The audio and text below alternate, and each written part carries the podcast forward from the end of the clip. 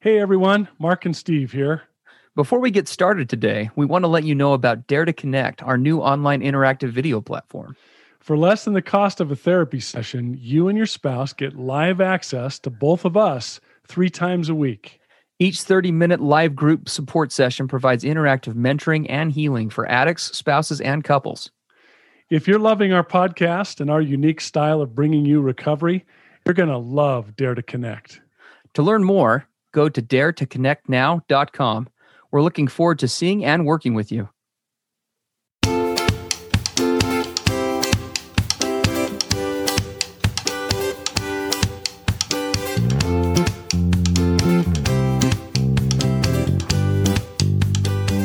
Hey, everybody. I'm Steve Moore. And I'm Mark Kastleman. We know the pain and heartbreak of porn and sex addiction. And we know the triumph of breaking completely free. Every day, we help our clients find hope and healing. Join us in the fight to take back your life, your marriage, and be stronger than ever. This is the PBSC Squared Podcast.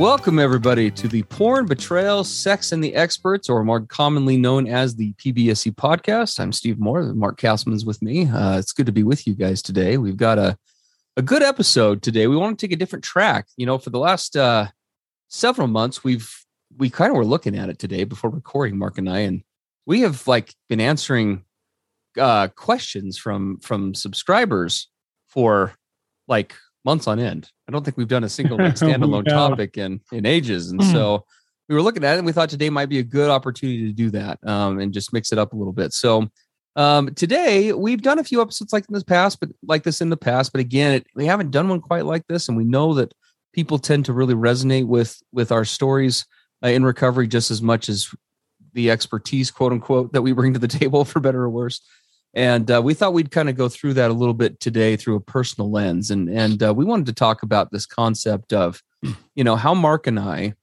you know moved as addicts uh, in long-term addiction uh, kind of made that journey from uh, not not as a whole because that's a humongous story but spe- specifically around this topic of you know being defensive uh, and and resistant to change to kind of switching the dial over to being a proactive force for good in change, right? In the mm-hmm. marriage. Because both of us, and, and if you guys have listened to us for any amount of time, to say that we were resistant in this process is is uh putting it really mildly. Um, we uh we both really, really drug our feet for different reasons that I think many of our our addict listeners can resonate and probably the spouses as well. So we wanted to just talk a little bit about that today and reflect with you and and we'll get where we get with this. We're going to kind of free form this and see where it goes. Well, and I think one of the important things as we start out on this, Steve, we're going to talk about some specific examples of how Steve and I went from defensiveness to fighting for our marriages in specific areas. But there is a there is um, a, a, a predisposition, a foundational beginning that has to take place before you can be all in on the process we're going to describe today. Mm. One of the things that we face when we're stuck in addiction is we naturally come from this place of defensiveness. We're defending ourselves, we're reactive, right? We and this all comes uh, a lot of times because we have a sense of shame and unworthiness often. Uh, because we've not learned in our lives to deal with and confront hard things, right? We're avoidance, we're escape artists, we we rationalize, justify, minimize, all the ways that we engage in this self protection survival mode. And mm-hmm. it becomes a habit, it becomes a way of life. And that's why we so easily go into this place of defending ourselves because we're fragile. We're we don't know how to handle hard things. We we don't confront, we run. Right? We don't stand to fight. We we we escape to self-soothe and self-medicate through addiction outlets. Yeah. So all of that leads to uh, an automatic style of defensiveness. It's about me. It's about protecting me. It's about, right? All of those things. And to make the transition from that to being very proactive in going from defensiveness to fighting, right? Fighting for my marriage, proactively leading out, you have to do your personal work. You have to get through how to identify this defensiveness, the character defects that have been so much a part of your life. If you don't do that personal work, you can't do what we're describing today. Now, it doesn't mean you have to do all your personal work to perfection and become this, you know, this evolved, amazing, awesome person. Then you can start to fight for your marriage. I'm not saying that, but you at least have to have them working in parallel, working on my personal stuff, which then gives me the foundation to fight for my marriage. Yeah, no, I, I, would agree with that. And the only other thing I would add to that, which is behind this, and it's important for spouses to keep this in mind, is as this is really kind of, I guess, one nugget from today's podcast. Hopefully, you'll keep in the back pocket is, you know, so often the reactions that accompany, you know, what this defensiveness, they act, they look, they can, like for example, in my case, they they inevitably looked more aggressive than anything else. I would I would tend to use a lot of aggressiveness as a way to deflect and a way to mm-hmm. cope. But the reality is, is that was an opposite end response, meaning that even though it was, you know, aggression externally, it was very fear driven. I was, mm. I was, I was scared, right? I was, there was a, there, not even scared. There was a, there was a scared of facing myself. There was a terror of being discovered, right? There was, there was just all of this, there was all this fear kind of pulled into and mixed up with that shame and discomfort. And, and um, anyway, just something to kind of keep an eye out for as you're navigating. Yeah, important. It's a paradox because you know we wore the mask of confidence and authority and aggressiveness and surety and right, I'm right, where that mask was completely false because inside we were absolutely terrified. Yeah. And that was our knee jerk reaction to protect that fragility, to protect that, you know, that fear, that insecurity, all the things. So it's, it's, I guess what we're saying to spouses is it's not what he's not what he appears yeah, to be Absolutely. most often. Well, we'll see how far we get with this today. I'm already kind of envisioning we might be doing a part two to this, but we'll we'll see. Yeah, we'll uh, we'll see how it goes. Um, you know, so we we do have a couple of topics that we definitely wanted to at least try to uh, begin this with because there are some some commonalities I'm sure that we share with you. Let's let's talk a little bit about um, handling handling spouse feedback. Um, mm, I never struggled with that at all. My wife could say anything she wanted, and I was absolutely fine with it. No, I'm I was the same way. I uh, I mean, if, when I look back on my on my addiction years, I mean, I in a non-bragging way, I I, I will admit I, I engaged in some pretty embarrassing, pretty scary behavior. Um, but I would say that honestly, trumping trumping any of the addict behavior, one of the few things that would trump that for me are the times when I would do are, are things that I did or said when handling spouse feedback. I I've shared before, I believe, on this podcast months ago. You know, I my kind of apex moment with this was after a big fight with my wife. I I remember she somehow this was before we ever got in recovery. She kind of had gathered her thoughts after this huge fight in the back room. And she came out to the front room and again in, in a dysfunctional way, tried her very best to be vulnerable with me. And despite the fact that we just had this really scary exchange, she tried to, you know, humbly come and just say, please, like, can we talk about this, you know, kind of hand in cap and which wasn't her fault, even her thing to do to begin with anyway. And I just remember looking at her uh, and and and looking at her straight in the eye and just saying, "Look, this is how I am. This is how I'm always going to be. And if you don't like it, there's the door and you can leave. Mm-hmm. And I just turned back to what I was doing, just stone cold faced. And mm-hmm. I've, re- I've, I've iterated that story probably hundreds of times over the years with clients and things. And it still hurts to, to say that, but it's an example of kind of that starting point where so many addicts, I've, I've heard eerie similarities from so many of you out there where it's there, there are similar responses, right? That level of toxicity and venom that comes out yeah. as a response to vulnerability. Right? Well, and here's and here's the crazy part. You know, if if I look back at myself in those kinds of behaviors, and and I honestly try to assess, did I did I hate my wife in that moment? No, mm. I could actually no, honestly say that I loved her. Yeah. That I did care about her. That that I did want to be with her. And yes. so, why this behavior then? Right why this why this knee jerk sometimes violent aggressive sometimes completely shutting down going stoic and silent why do we have those behaviors in response to feedback input emotional expression that we're getting from a spouse if we do truly love and care about them? It's a great question because the expansion of that story, which fits really well into what you're saying, is she did actually leave after mm. I said hmm. that. And it was all I could do. I remember where I was sitting at in our old condo. It was all I could do. I heard the door close behind me and I heard her walking down the hall. She was crying and I just started sobbing. Mm. Just sobbing. I could not, I was so disgusted with myself. I couldn't almost believe I'd just done what I'd done. Like I just was so completely out of character. Even in my worst moments, it was like a reach. And and and that and and going to your point, Mark, you know, what drives that? There for me, there was a it was a really twisted concoction. And this will make sense to an addict. It might sound bizarre to other people a few things that I'll just bullet point we can talk about if we want to. But the first was there was a twisted sense of almost duty of this is my problem and I need to fix myself. And being defensive is a way to shut everybody else out so I can work on it and I can deal with it and I can be the one to handle the consequences. There was a part of me when I said, you know, there's the door. I think there's a really shame based part of me, a couple of brain cells at that point we're kind of almost secretly hoping that she would go so she could be free of this monster. Mm, you know, like I was just I was just a horrible person. So that was that was one. I think another big part of that was definitely just that absolute averseness that I as an addict and I think all of us carry to vulnerability. Right? I lived in a place of darkness and here she comes in shining like a beacon of vulnerability and I'm just like a vampire recoiling to the light right. Like, really, it's just like, this is so foreign to me. I will do anything not to do this with you right now. Right. I will do anything or say anything to get away from this. Well, and it's why it's why it's why the personal work's so important because what happens when you're in that addict mode is that any feedback your spouse is going to give, I mean, it doesn't have to be obvious stuff like she's screaming and yelling and she's attacking no, you. No. She could actually be talking nice, but but but speaking truth and confronting things directly, and you find yourself literally uh, feeling attacked. She's attacking. Yeah. She's attacking. Right. Everything goes to its attack, attack.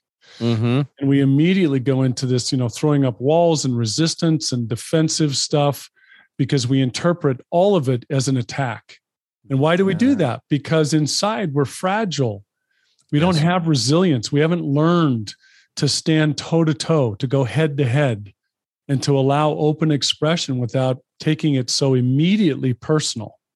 Right? Immediately it's an attack on my worth, my value as a man, whether I'm whether I'm successful, how she's perceiving me, I'm a failure right? Look how look how the, the, that survival brain of ours, that addict brain, immediately says attack. This is purely attack. Well, can I tell you? I think that too, and maybe, maybe many of you can relate. Uh, Mark, I know you and I have talked about this. It, when my wife would get angry back, it made it easier for me because mm. now we were both being non less vulnerable. Yeah, it was almost like I was more acclimated to that. When she would come in being vulnerable, that's when the more intense reactions would come out because that was way scarier. Right. Interesting. See, see, I was the opposite. When my wife would finally, and she's very, very calm, very even keeled. When she would finally get angry, man, I would shut down entirely because it's like, oh, what? Who is showing up now? So isn't that interesting that that was that was a, a an opposite effect for us? But yeah. that's to show you how complex this can be, how how different it is for all of us. But yeah. how do we get ourselves into the place where we can handle spouse mm-hmm. feedback, spouse emotional expressing, spouse blowups, whatever it is. And by yeah. the way, I consider all of those to be feedback. Mm-hmm. Even if a spouse is angry and screaming, she's giving feedback, and the only way she knows how to do it in that moment. Yes. How do I handle it? It's a great question. You know, I, I'm thinking back on my early recovery days. And I think for me, again, this just demonstrates my level of sad stubbornness, but I got to a point where I think I'd really, I mean, we say this often on here, but I really had tried everything else, Mark, honestly. I tried every other tack, you hmm. know, every other approach, nothing worked, right? Every method that Steve's brain tried to employ just made me sadder. It was ruining my marriage more. Like it wasn't, I, I was so stubborn. There wasn't even an acceptance of a new idea. It was a resignation that to everything, eh, to the fact that just everything else sucked. So you had literally exhausted every possible particle of Steve's way. oh yeah, I tried to victimize, I tried to be aggressive, I tried these different and and and and Brittany was finally. That's my wife's name, Brittany. She was finally she was starting to learn about boundaries and learning how to have her own voice. And it was becoming rapidly clear that that party that my addict had been holding, I've said it before on here, how almost like there'd been kind of club music playing in the background the whole time. And it was like when she started to find her voice and confront me on this stuff, it was almost like that show where you hear like the, you know, like where the someone cuts off the music. Yeah. And it was kind of like, oh, like this like, real dun dun dun. Yeah. These right. old, these old childish tricks, Steve, these old childish ways of dealing with stuff isn't going to work for you. He's not going to put up with it anymore. No way. No yeah, way. Yeah. Yeah. So that's that's my sad journey. How about you? Um, well, mine's kind of the same. Mine was more just shutting down, going stoic, disappearing, avoiding, going silent, refusing to interact, refusing to respond, refusing to do anything. Yeah. Or if I did start to respond, it was always in victim mode. You know, yeah. woe is me. I'm a loser. You're right. I'm a piece of crap. You know, you should leave me. Mm, right. All, yeah. all that stuff. But the thing that started to change for me, obviously, as I started to do my own personal work and develop a, a true sense of, of self identity, of, of self worth, of authenticity. Who am I? Right. I'm unconditionally lovable. I'm unconditionally valuable. You know, I started mm-hmm. to work on all of those things, which was a lot of looking at past, you know, long time baggage. I started to get to the place where I, I actually began to feel myself what we often talk about on her on here a willingness to begin to actually lean in mm. I actually when i remember the first time i did it when i felt myself moving toward my wife in one of those heated situations it really took me off guard like there's a little voice saying mark what are you doing you're leaning in run run yeah. and i'm like no no no we're hanging in here we're going to stand toe to toe. We're going to we're going to do this. And what I found is I started to be willing to lean in and what I like to call receive what she was offering. And even even in the even if she was angry, even if she was lashing out, it was still an offering to be received by me. She yes. I like to call it she was making a bid for connection in the mm. only way that she knew how to in that moment and was i was i willing to see that to open myself hey my wife my wife is having extreme emotion right now she's she's being really intense this must be really really important and critical to her mm. or she wouldn't be behaving this way so yeah. can i lean in to to to be open to and willing to see what this is really about Mm. I often tell my clients, look, you you've got to be willing to look past the words spoken or the the level of the voice or the tone or whatever, the body language, and ask yourself, what is really under this? What is really behind these words or her yelling or her whatever or her crying? What's under it? Yeah. And I found myself being able to get into this place of genuine curiosity. I really want to know because obviously this is a big deal for her. So, am I going to act in the role of a true friend and actually lean in and be curious and want to come to a place of understanding? Or am I going to go back to my defensive, shut down, run away, you know, lash out, whatever behaviors? And so, yeah. handling my spouse's feedback was making that transition. Hmm. And that's moving from defensiveness to fighting, to being proactive, right? Instead of passive. Yeah. That's leading out. Mm, yeah, no, I it's jogging my memory with a lot of things as well. I've got so many, so many thoughts to share. It's it, it and, and there is that, you know, there's that it does take there are different things that take us to that point, right? But there I think they all lead back to that one place, that recognition of, you know, could all these people, could all these sources, could all these influences, right? Be it higher power impressions or whatever. Am I really right in my thinking and they're all wrong? Mm. Or maybe, maybe I'm, am I really living the Truman show? or it was like, wait, is the entire marching band out of step and it's Mark, yeah. it's Mark that's really in step or? Maybe it's the other way. And like you said there's that progression right? And there there was i think there was for me as well. I mean i even with even with sobriety right? Getting outside the context of with my wife i you know again i've shared this before. I i, I went into 12 step kind of in a way of one convinced it wouldn't work, and two, almost in a challenging way, wanting to kind of prove it wrong. Mm-hmm.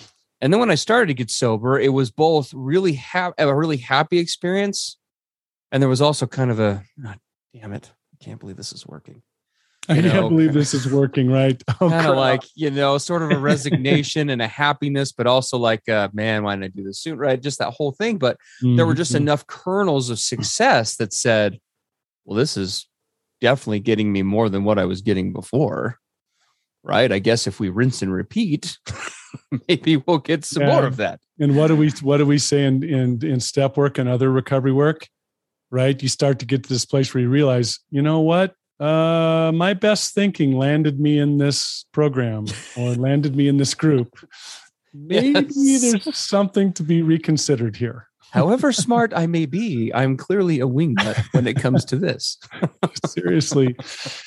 So it's obvious we are going to do a part two on this, by the way. We may do a part two and a part three. I, I coming up against it, but yes. so all we've gotten into about moving from defensiveness to fighting for your marriage is this receiving spouse feedback. Yeah, and uh, we're going to go into part two and maybe part three. We're going to talk about how to navigate triggering people and places that you mm-hmm. find yourselves in as a couple. We're going to talk about hanging back versus leading out. Uh, and by the way, if you want to get all of this stuff and about 20 more categories, mm-hmm. you need to come over to Dare Connect, our Dare to Connect program. We go into this stuff in great depth.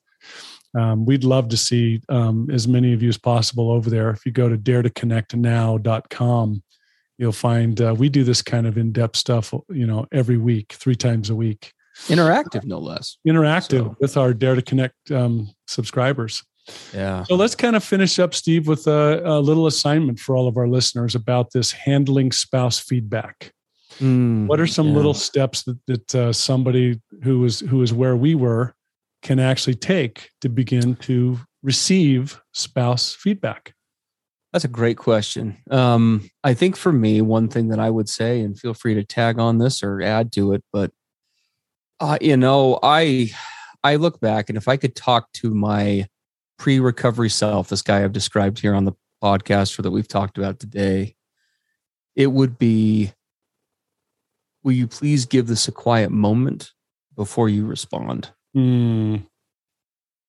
Before you immediately react, one, ask yourself, why are you immediately reacting, first of all?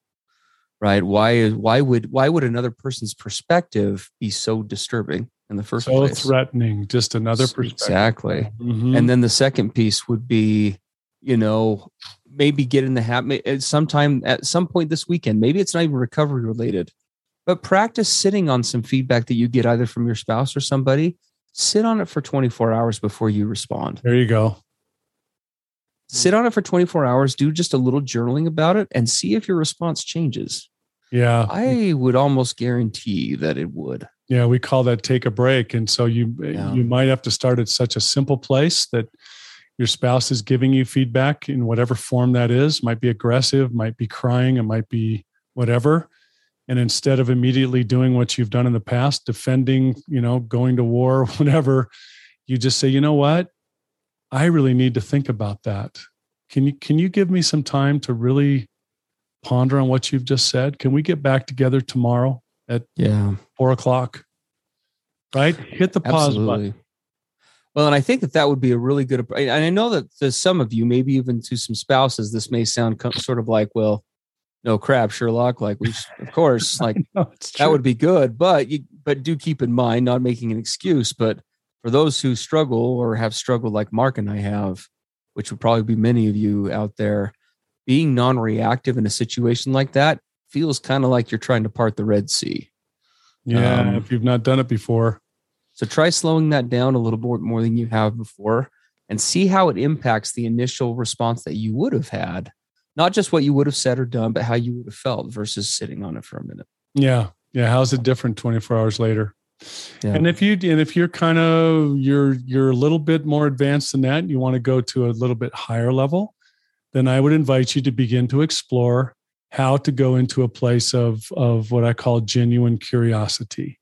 Mm-hmm. Right? Am I my spouse's friend in this moment? Are we friends?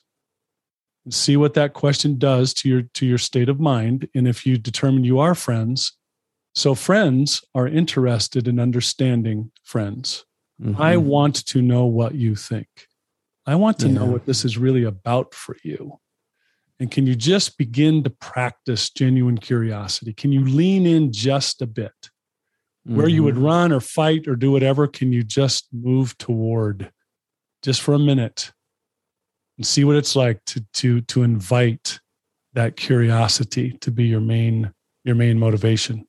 Yeah, absolutely. Guys, have a great rest of your day. As always, please feel free to submit us questions or thoughts or feedback about the podcast at uh, pbscpodcast.com. We look forward to hearing from you guys and, and look forward to seeing you on Dare Connect and and uh, seeing you next week as well. Yeah, we'll we'll come back in part two of this. awesome. Take care, guys. See ya. Everything expressed on the PBSC podcast are the opinions of the hosts and the participants and is for informational and educational purposes only. This podcast should not be considered mental health therapy or as a substitute thereof. It is strongly recommended that you seek out the clinical guidance of an individual qualified mental health professional. If you're experiencing thoughts of suicide, self harm, or a desire to harm others, please dial 911 or go to your nearest emergency room.